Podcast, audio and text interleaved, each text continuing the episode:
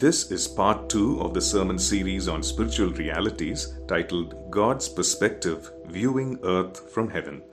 Be enriched as you listen to this message. We're going to spend some time in the Word of God and then we will get into some time of prayer and ministry after we uh, minister the Word.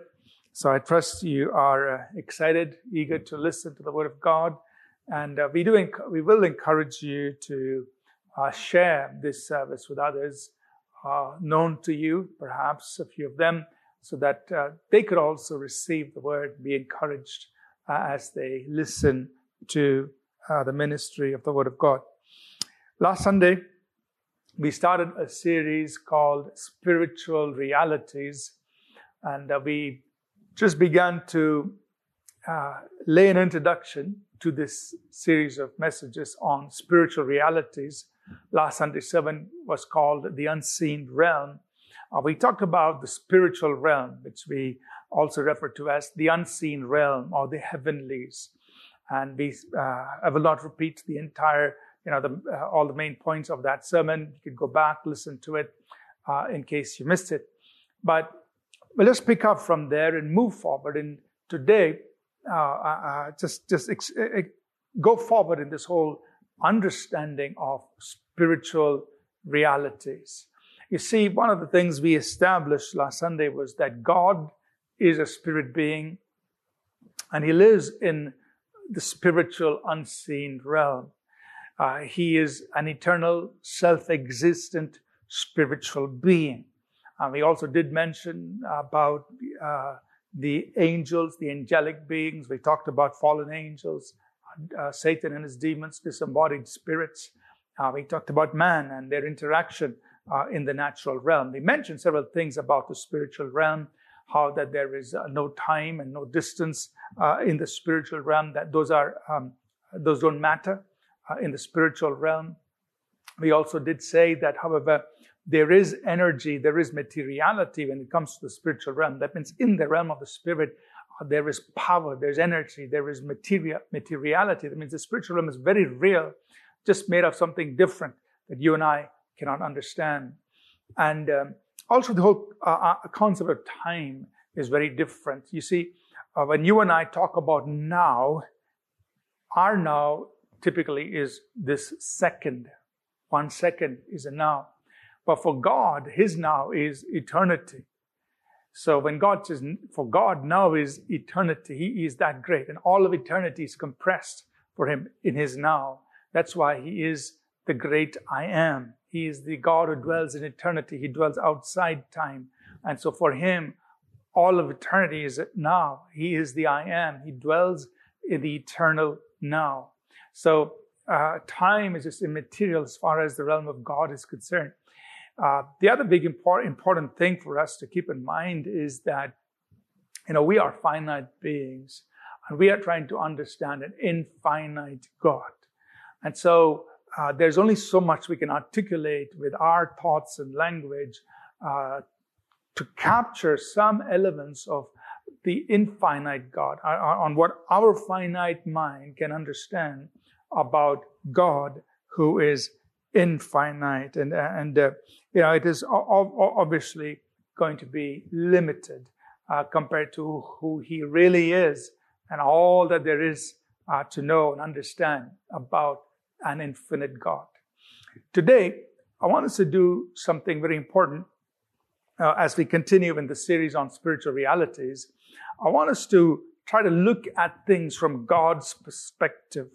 So this part two of the sermon on spiritual realities is called God's perspective. That means, you know, we are usually, uh, traditionally when we think, we look at it from our realm. From the natural, we try to understand the spiritual.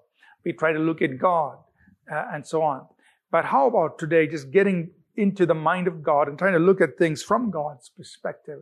How does he see everything that's going on in the natural realm. And what would God want to communicate to us from His perspective?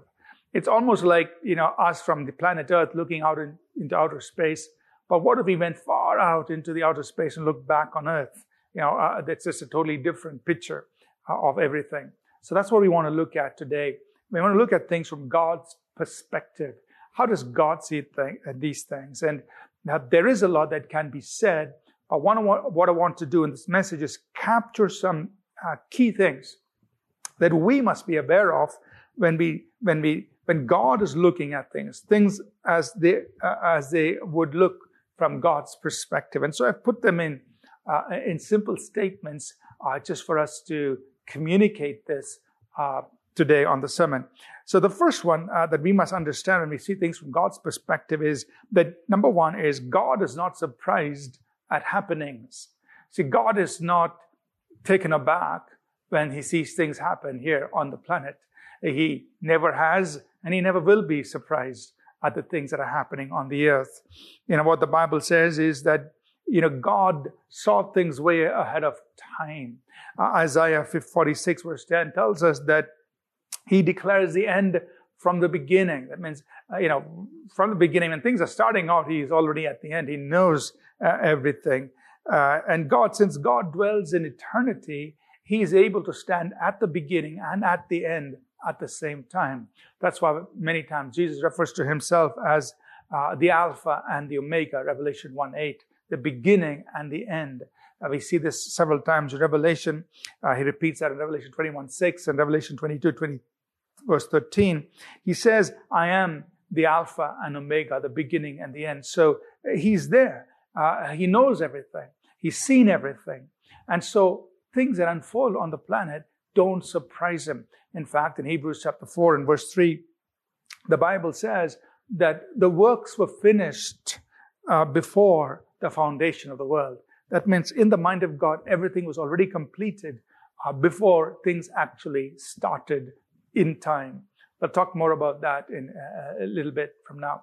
So God wasn't surprised when Adam and Eve made their choice uh, to disobey him. God wasn't surprised when man fell. He wasn't surprised at all the things that take place or took place since the fall of man. And so none of these things take God by surprise. Things that are happening today in our world, they're not uh, uh, things that God is surprised about. And he says, oh, now let me figure out a solution for these things. No. In fact, God has seen through time. The Bible talks about how God has predestined things. He's also, he's already predetermined certain things that will take place.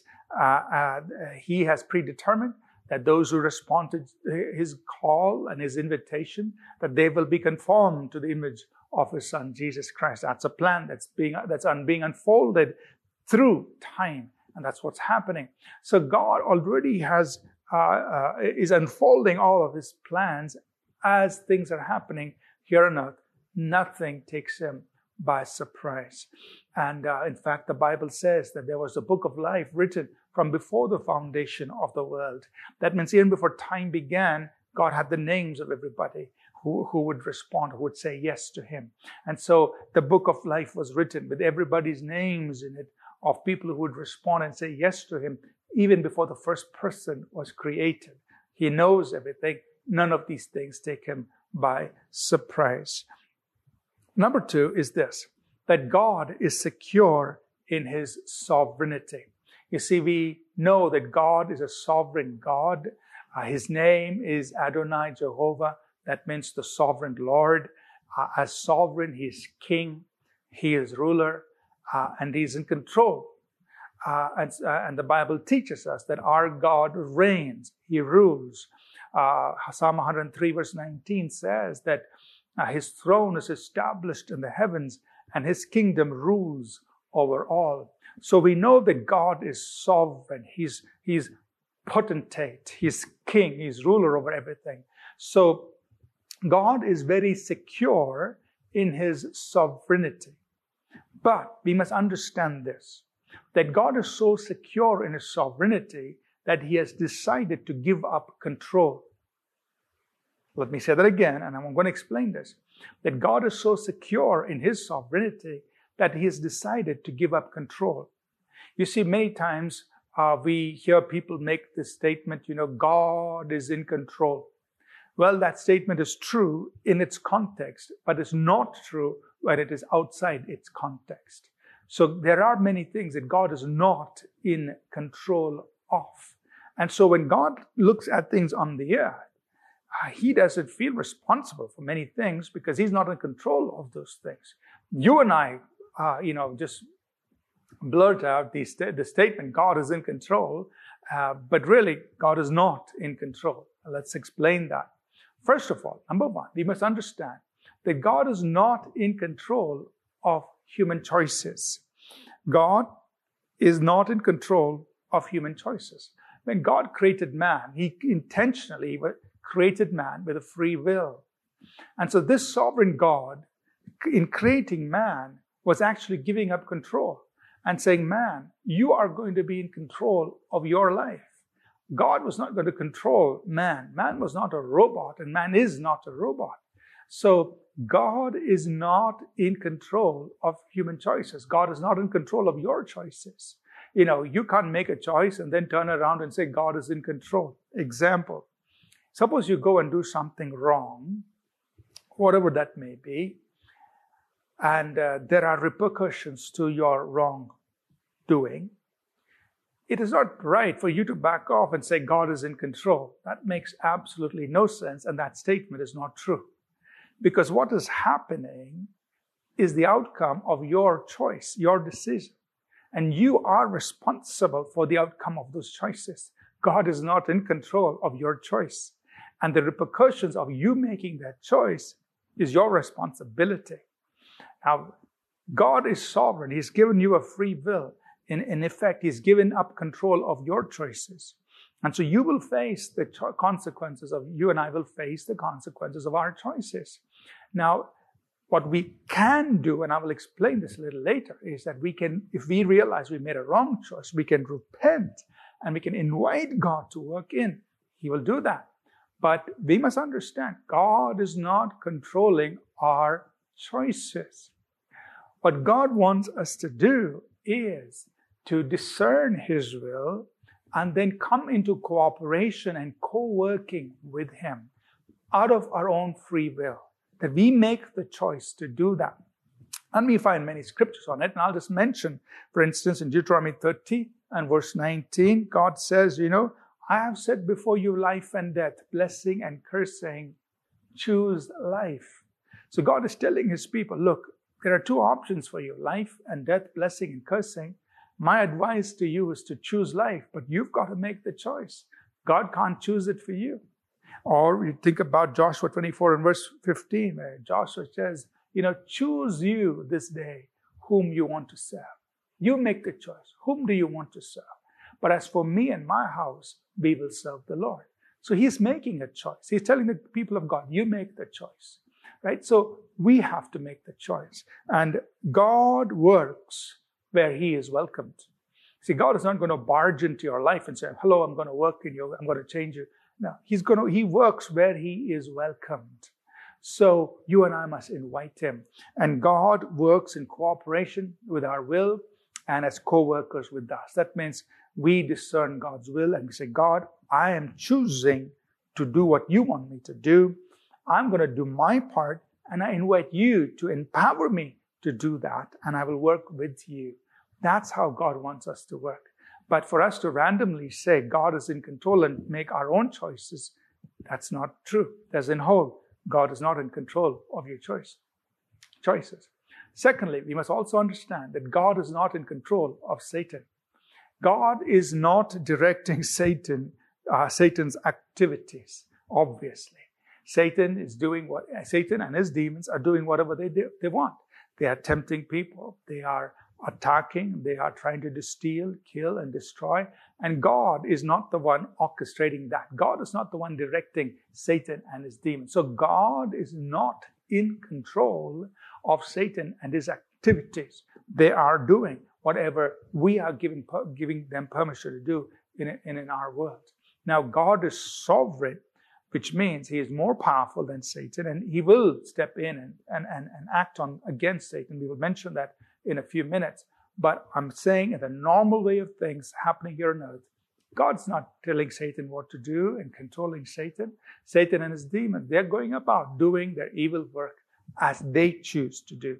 The third thing God is not in control of is God is not in control of the matters here on earth. You see, God put man on the earth, and it is people who are doing things. And, and, and there are the elements, there's the course of nature, there is the course of things that have been set in place. And uh, like Romans 8, chapter 8 uh, explains to us, many of these things are in a state of corruption. They have deviated from God's original design. And so the course of nature that has been set in place is at work, but it has deviated from its original standard. And so the matters on the earth, God is in control. For instance, God is in control if two people start fighting. You can't say God's in control. No, those two people are making their choice. Now, what if that thing uh, uh, explodes into some sort of a community violence and gangs start fighting? God is not controlling those gangs, neither is He directing those gangs to fight. So God is not in control of the uh, earth's matters, whether it's when nations go to war. God is not telling those nations to go to war. When dictators uh, abuse and uh, and uh, violate their people, God is not telling the dictator to behave that way. So God is not in control when there is social evil, there is corruption, there is uh, moral decadence, there is all kinds of things happening around us. God is not in control of those things. He is neither the author nor the director of any of those things. People are at work, Satan is at work, communities are at work. God is not the one, you know, ordering the cyclones, the uh, tornadoes, the tsunamis, the volcanoes, the earthquakes. He's not doing that. Those are the outcomes of the course of nature, which has deviated from its original design and those things are happening. God is not the author of people born uh, uh, with problems uh, in their bodies or in their minds. He is not the creator or the author of those things. Once again, uh, the natural course of nature has deviated from its original design. So understand these three things that God is so sovereign, He's given up control in these three areas. He is not controlling human choices, He's not controlling Satan's activities, and He's not controlling Earth's matters. But what God does is that He steps in where He is welcomed. Or secondly, He steps in in order to carry out His overall plan and purpose, which He predetermined from before the foundation of the world. That's when, as sovereign, He can override man he can override Satan and he can override the natural elements and course of things on the earth. But he will do that only in two cases. One, when he's invited by us to do it in response to our faith and our willingness to cooperate with him. And secondly, when he needs, when he decides to carry out what he has predetermined, his predetermined purpose, his plan for the ages, that's when he sovereignly works uh, and if at that time he, to, he has to override any of these things, man, what man does or Satan does or the uh, course of nature, he will do it in order to carry out his predetermined plan for the human race. But in the normal course of things, God is not in control of these three areas that we mentioned. So you can imagine this now. You know, God is looking from heaven and here you and I are just saying God is in control, God is in control, and God is saying, I wish those people would wake up and take responsibility of their choices and their actions. So look at things from God's perspective. Don't just try to blame God for everything or just use the phrase God is in control lightly. Understand what God has done. Understand that He is so sovereign that He gave you a free will and He said, I'll trust you to make the choice because no choice that you can make can override his sovereignty. God is so sovereign. He's let Satan uh, and his demons operate on the earth. He's not intimidated, and, and that will bring us to the next point. God is not afraid of any of that. And he is so secure in his sovereignty that he can still accomplish what he wants done. Psalm 115, verse 3 says, God is in heaven and he does whatever he pleases. That means he can step in and carry out his purpose anytime. He's sovereign. He knows it and he will do it. Job 42 verse 2, Job realized, I know you can do everything and no purpose of yours can be withheld from you. So God will still fulfill his purpose.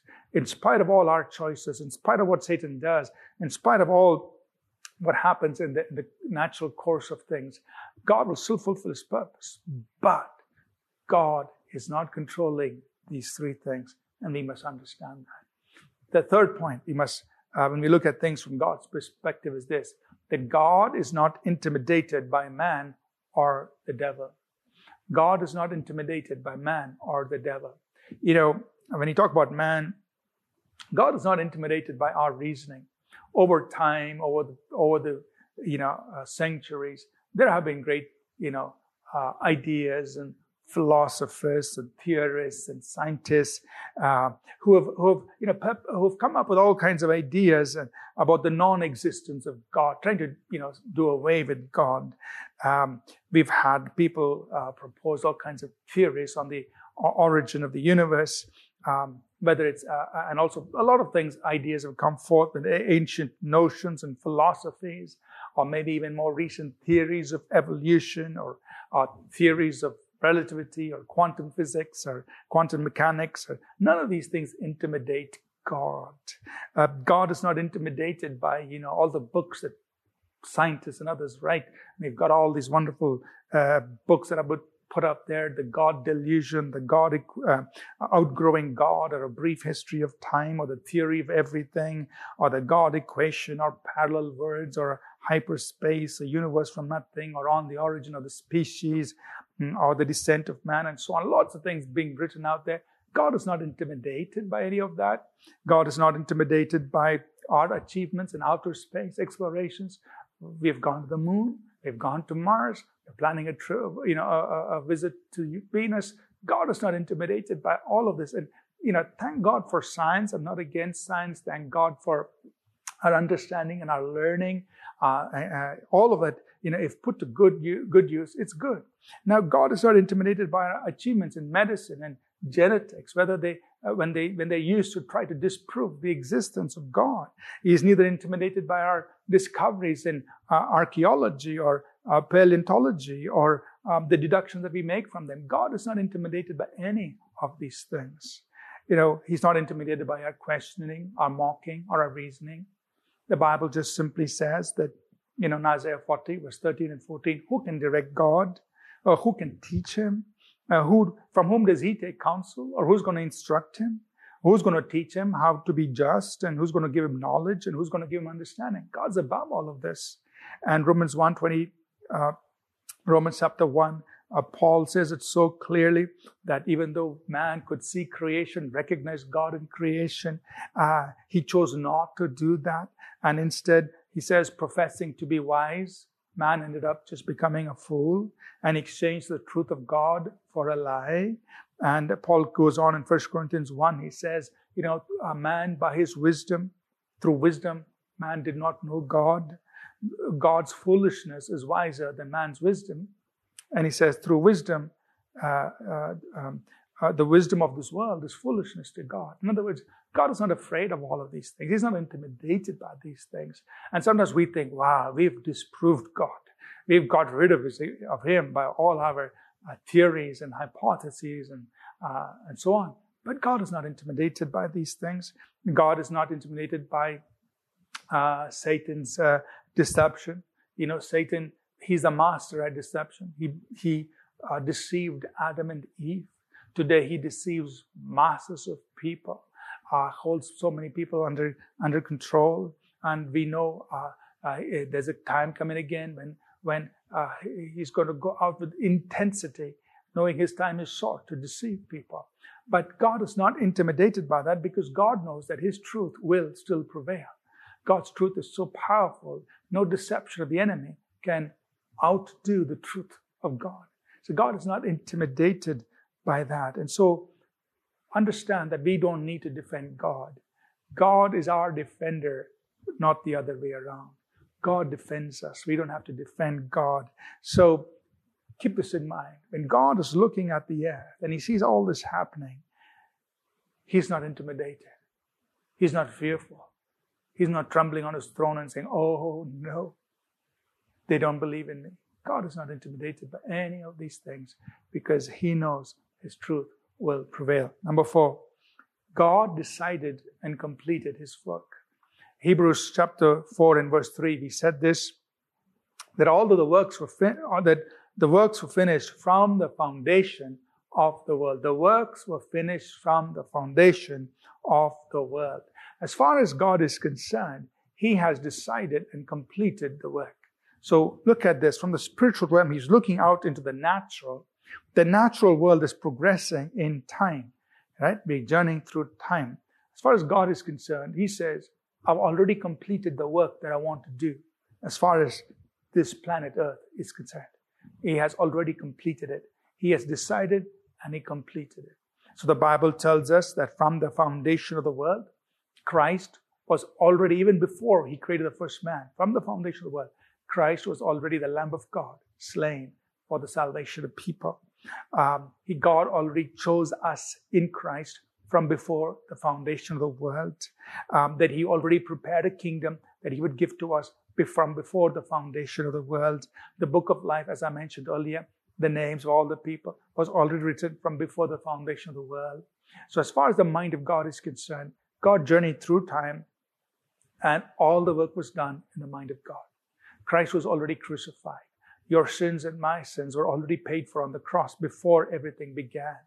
Uh, sicknesses and diseases were removed on the cross. And on the cross, God already de- declared you whole and healed even before the foundation of the world. So God already decided and He already completed the work before anything started. Satan was already defeated and crushed on the cross even before the foundation of the world. God had, uh, as a heavenly Father, already had His family from before the foundation of the world. So as far as God is concerned, He says, "Look, I have decided and I've completed the work." And so, as far as when He looks at you and me, He just says, "Live out of what I've completed." You are a spiritual being. When you step into the spiritual, then you and I can start living out of what has already been completed as far as God is concerned. And that is how God wants us to live. We'll talk more about that in, in, in the coming Sunday next week. But, you know, for example, when you and I are, are, are desiring healing, we, we're not here saying, God, heal me. As far as God is concerned, He already took care of it. We're not saying, God, is it your will to heal? the, the will of God is not even a question when it comes to healing. Why? Because the cross says, yes, of course. He took your sicknesses and he bore your diseases. The punishment to bring you wholeness was already upon him, and by his wounds you have been healed. So don't even question the will of God concerning healing. It's already a yes. It was already settled. God decided already to heal you. So there's no question of, is it your will to heal me? It was decided before the foundation of the world. Secondly, you don't have to ask, say, God, please heal me. That work was already completed before the foundation of the world. On the cross, Jesus already took your sickness, already took your disease, and his wounds already provided healing for you. And so today it's a matter of us saying, I receive of what is already done. I receive of what God has already decided and completed. So that is you and me living out of the realm of the spirit in the natural. In the realm of the spirit, the work is decided, it's been completed. Now you and I are saying, I'm taking it and I'm walking in it in the natural. So it's no longer us questioning his will or asking if he wants to heal. He's already done it. And we just receive it in the realm of the natural. So number four, remember that God has already decided and completed the work. Just two more two more thoughts here when we look at things from God's perspective. Number five, God is not in a hurry. You see, for us, when we look at things, for us, time matters a lot. We look at time and say, wow, so many thousands of years have gone and uh, this happened and that happened. Why is the world uh, in such a bad state and all of it? When are things going to change and so on? So for us, time, uh, we look at time, but in that perspective. But for God, time does not matter. And the way He can tell us time doesn't matter is by letting us know. Look, he, he uses our language, for instance, in 2 Peter 3 and verse 8, and he says, A day is like a thousand years, and a thousand years is like a day. In other words, for God, don't, don't bother me with this thing called time. A day is like a thousand years, and a thousand years is like a day, meaning this doesn't even matter as far as God is concerned. So God is not in a hurry because he can compress time. What would take, in our estimation, you know, maybe decades to happen, God can make it happen in an instant. What would take uh, hundreds of years, God can make it happen in an instant. For Him, time is not an issue. So God is not in a hurry. And God already has planned out what is going to happen as far as time is concerned. We can read the book of Revelation and we see that God has already determined that reign of Christ on the earth. He's already determined that Satan will be bound forever, uh, that, that all these things uh, will be brought to an end. And he's not in a hurry to get there because for him, time doesn't matter. Now, you and I get pressured as far as time is concerned from God's perspective. God is not in a hurry. So we need to look at things from that perspective. That's how God is looking at what's happening. And lastly, uh, uh, this might sound a little trivial, but I just want to make the point. Number six, God will have the last laugh. God will have the last laugh. That's just an English phrase, meaning to say that, you know, God is going to come out the winner. Nobody's going to argue against God at the end. At the end, we will see that God was right. God will have the last laugh. And, you know, there are some passages in the Bible that talk about God laughing. Uh, Psalm chapter 2, verse 1 to 4 is one of those passages where it says, you know, uh, the nations of the earth, the kings of the earth, and the rulers, they all want to take counsel against the Lord and against his anointed. Uh, and uh, um, they, they're trying to go against God, against his anointed. And it says that in verse 4, he who sits in the heavens will laugh. The Lord will hold them in derision. Again, in Psalm 37, verse 13, it says, The Lord laughs at him, that is the wicked, for he sees that his day is coming. See, God looks at it. He says, Hey guys, I'm going to have a final word. I'm going to have the last laugh about everything. You know, we know the end. God has revealed some of that to us. There's going to be Revelation 20, verse 11 to 15. There's going to be this great white throne judgment when every living person will stand before that throne and, uh, uh, and, uh, and the books will be opened and and you can imagine all the great leaders and all the people that we esteem so highly and all the, uh, you know, all the noble people will stand before the throne of God. And the Bible says in Philippians 2 that every knee will bow and every tongue will confess that Jesus Christ is Lord. God is going to have the last laugh. And therefore, when God looks at things, He's not afraid. He's not taken aback. Uh, he knows how things are going to wrap up and He knows what's going to usher us into what we refer to as the eternity future. Uh, so God sees all of this, and this is the perspective that God has on the natural realm, on time. Let me just review these six uh, key points here, and then I'll, I'll wrap up. So, what did we say when we want to, when we look at things from God's perspective? Number one, God is not surprised at the happenings, uh, at what happens. Secondly, God is secure in his sovereignty and he has intentionally given free will. He's given space for others to do what they have to do, for things to happen. Thirdly, God is not intimidated by man or the devil. Uh, fourthly, we said God has decided and already completed his work. So God is not trying to, you know, complete some loose ends. He's already decided, completed his work as far as God is concerned. Number five, God is not in a hurry. And number six, God will have the last laugh. Now, why are these things important for us to understand? And I said, mentioned these three reasons last Sunday, and I'll repeat them again. You know, we need to understand this as we learn about spiritual realities, because as we go further in the series next Sunday, we're going to talk about our perspective. How should we be looking at the spiritual realm and therefore our life here on earth as we live out of the spiritual realm? We'll talk about that next Sunday. But why is understanding these spiritual realities important? Number one, so that you and I uh, understand the importance of developing our spiritual lives. Uh, we said this that man is a tripart being. He's a spiritual being. He's designed to live in both the spiritual realm and the natural realm. And so we need to understand how spiritual things work so that we can be effective in the spiritual realm and in the natural realm. We must understand these things so we know how to relate to God correctly. Uh, today, perhaps you've heard some things that you didn't think about God earlier, and it's going to change how you therefore live here on earth, knowing how God looks at things at the very basic level hopefully you and I will take more responsibility for our choices and the things that we do and don't just say God is in control. No, because from God's perspective, He's given you and me a free will. And he says, You're responsible. Number three, it'll teach us how to discern and act. So when we look at things around us, we don't blame God for everything or just say God is doing it. No. There are things that we are doing, there's things that Satan and his demons are doing, and we need to understand who is at work and therefore, uh, thereby correctly respond to things here on earth. And I also mentioned this that, you know, we, we uh, in order to see change in the natural in certain matters, we must first begin in the spiritual. I mentioned this last Sunday, and I'm saying it again. That's why understanding spiritual realities is important.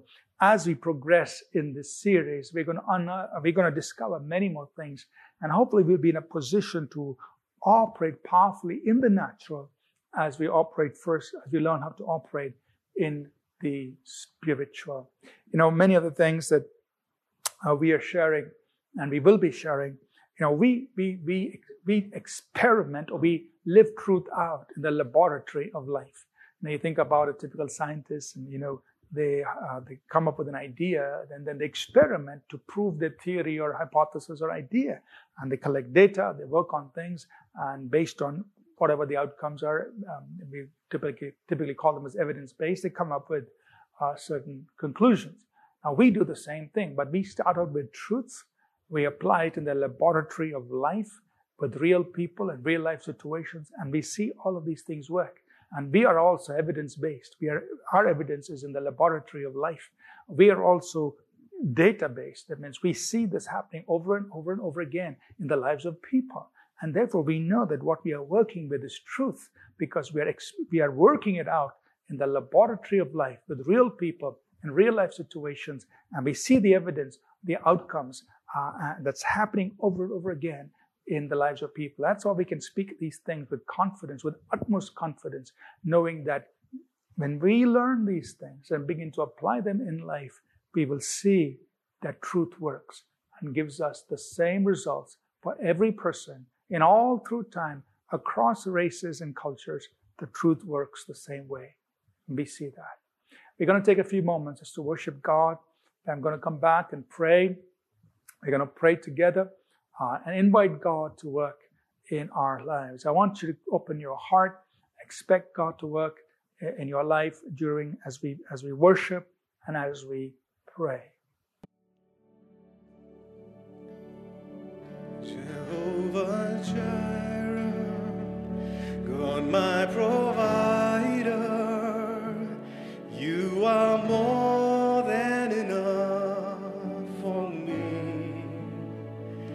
Jehovah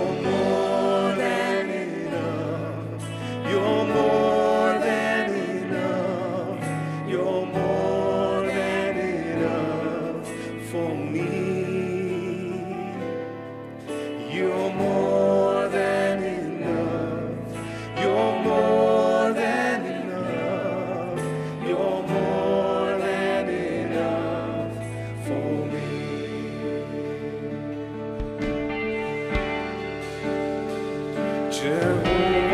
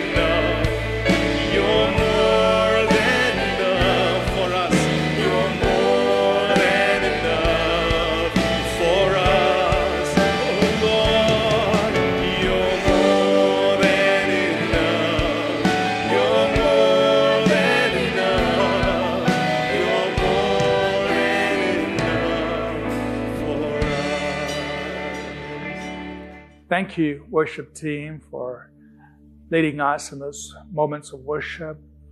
I wanted to just take a few moments to pray. You see, God is a spiritual being. And if we want to engage with God, we must also step into that spiritual realm. Now, of course, God is sovereign. He can step into our natural realm, touch us in our body and mind.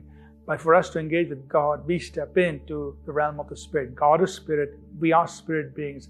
Our Spirit must commune with God, who is Spirit. So for a few next few moments, I want you in your spirit to reach out to God and just talk to Him. If you can pray in tongues, go ahead and pray in tongues and, and just say, God, I want you to touch me. I want you to minister to me. I want you to speak to me. And uh, invite Him to work in your life. Father, I uh, just extend, Lord, uh, my heart, my faith uh, for people who are listening, who are tuned in, Father God. And uh, I just pray for people right now in the name of the Lord Jesus Christ. In the name of the Lord Jesus Christ. And Father, I pray that you would uh, touch people in their areas of need. Touch them uh, where they need to be touched, oh God. Uh, we thank you mm, and we bless you, Heavenly Father. Thank you, Lord Jesus. Thank you, God. We praise you, God. We pray that you will minister uh, to your people right where they are. Let people right now uh, experience your touch. Let them experience your presence. Let them experience, God, you doing something powerful in their lives. Thank you, Father God. Hallelujah. Thank you, Lord Jesus. Thank you, oh God. We bless you. We bless you. We bless you. We honor you, Jesus. Thank you, God. Thank you, Father. Thank you. We honor you. We praise you. We worship you, God. Father, I pray for uh, people uh, who need a restoration of uh, things in their lives. Father, even now, restore what has been taken away. Restore what they may have lost uh, in, in, in the season or seasons uh, of life. I pray for a restoration uh, for them, oh God. Thank you, Lord Jesus. And I pray uh, for people and their businesses uh, and what they have been doing, uh, that God, they will see the hand of God. They will see recovery in their businesses. That uh, they will know that you are able to intervene, that you're able to restore, that you're able to bring them back up again. So restore them even in their businesses, oh God. We thank you. We bless you, God. We bless you. Uh, we honor you. We praise and honor you. Thank you, Lord Jesus. Thank you, oh God. We praise you. Uh, I just want to pray specifically uh, if there's somebody here you're, you're watching and you've been in the jewelry business, uh, you've been, you know, the diamond and the jewelry business. I want to pray specifically for you. Um, there may have been things that have happened that have uh, may have brought in huge, uh, caused huge losses in your diamond, in your jewelry business. Uh, but I'm just praying for you. Maybe you're connected right now, you're listening, and you're saying, Can God bring restoration? Can God do anything about my business? I want to speak over your business. I want to declare God bringing a restoration and God bringing a turnaround over your diamond and jewelry business. Uh, things may have been very difficult, but change is coming and God will turn things around for you. So I want you to receive this. Uh, if you want to, you know, you could right now type in the chat, identify yourself so people know that what I'm saying is right. Uh, can you know just you can just identify yourself that you are from this place. You're tuning in right now. You heard me say this, and then definitely share your testimony. Send in your testimony. Tell us what God has done for you. And I declare that word, I, I release that word over you uh, and, and your business. Also, uh, I want to just uh, declare a word for uh, somebody who's uh, uh, you own a plantation, and, and, I'm just seeing a plantation where there there are people who are cutting down trees. It's almost like a forest area. There are trees that are being cut down. So you own this plantation. You have these people cutting, working for you. They're cutting these trees down for you, but uh, something went wrong there, and, and, there's a situation there that needs to be resolved right there uh, uh, in your plantation where people are, are working for you, uh, cutting these trees down for you, but you run into a problem there. There's a situation that needs to be addressed, um, and, and, and you are watching right now. So if you are watching right now, uh, identify yourself on the chat. You say, That's me. Now I'm releasing the word of God to you right now in the name of Jesus that God steps in God intervenes for you. that God will turn those things around for you. Uh, and so a hope is coming, intervention is coming for you. So just receive that and then remember to share with us what God did for you, uh, even as you tuned into the service this morning. Father, I pray for others who are God who are just watching and and engaging with the service, whatever their life situation is, whatever they're going through, Father. You know them by name. You know their situations. So I pray for healing. I pray for deliverance. And right now, Lord, let the healing power of God flow through uh, this service, right, where people are tuned in. Uh, whatever uh, healing that you need, lay your hand on that part of your body that you want God to touch. And you say, Lord, I receive my healing now. Father, let healing virtue flow. Let it touch people. Let it remove uh, uh, illnesses. Let tumors disappear. Let growths disappear. Uh, let there be immediate healings uh, taking place in people's bodies as they tune in right now and as they lay their hands on their bodies in the mighty name of Jesus. I rebuke every spirit of infirmity, sickness, and disease I declare that the healing that was completed on the cross before the foundation of the world be received in your body now in the name of Jesus. God, we thank you. We thank you for your work of healing. We give you glory, Father. We give you honor in Jesus' name. Amen and amen. Thank you for uh, tuning in. Thank you for watching this service. Uh, we request you to send your testimonies in so we know that God is at work, God is touching lives. You can send your email to testimony at apcwo.org and uh, share this message with others. Maybe it'll open their hearts and eyes uh, to things that they may need to know. And uh, remember, we're continuing this series. We're going to open up more things about spiritual realities that are going to impact our lives and help us be more effective from the spiritual into the natural. So keep joining us in the weeks to come. God bless, and may the grace of our Lord Jesus Christ, the love of God, our Heavenly Father, and the sweet fellowship of His Holy Spirit be with each of us always. In Jesus' name, amen. Thank you for listening. We trust this message was a blessing to you. For more free resources, including sermons, sermon notes, publication, please visit apcwo.org. For information on APC Bible College in Bangalore, please visit apcbiblecollege.org. Please remember to download the All People's Church Bangalore app from the app or Google Play Store.